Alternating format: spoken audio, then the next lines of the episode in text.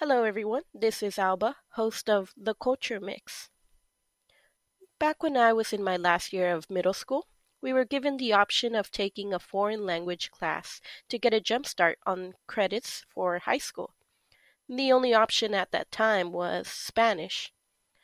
Since I spoke Spanish, I wondered if I would get bored or if I would actually learn something in this class. However, on the first day of our Spanish class, I heard something very interesting. We were given Spanish or Hispanic names if we didn't have one. There was a classmate of mine, Derek, who was given the name of Diego.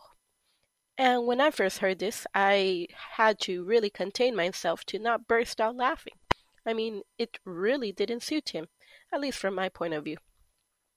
However, as I've gotten older, I realized that these names are sometimes useful to fit in uh, with local people as you travel, or to be able to uh, make it easier for them to call out to you.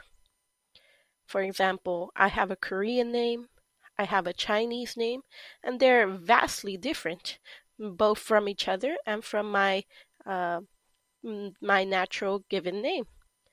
But what do you think about this? Would you like a foreign name, or would you keep your own?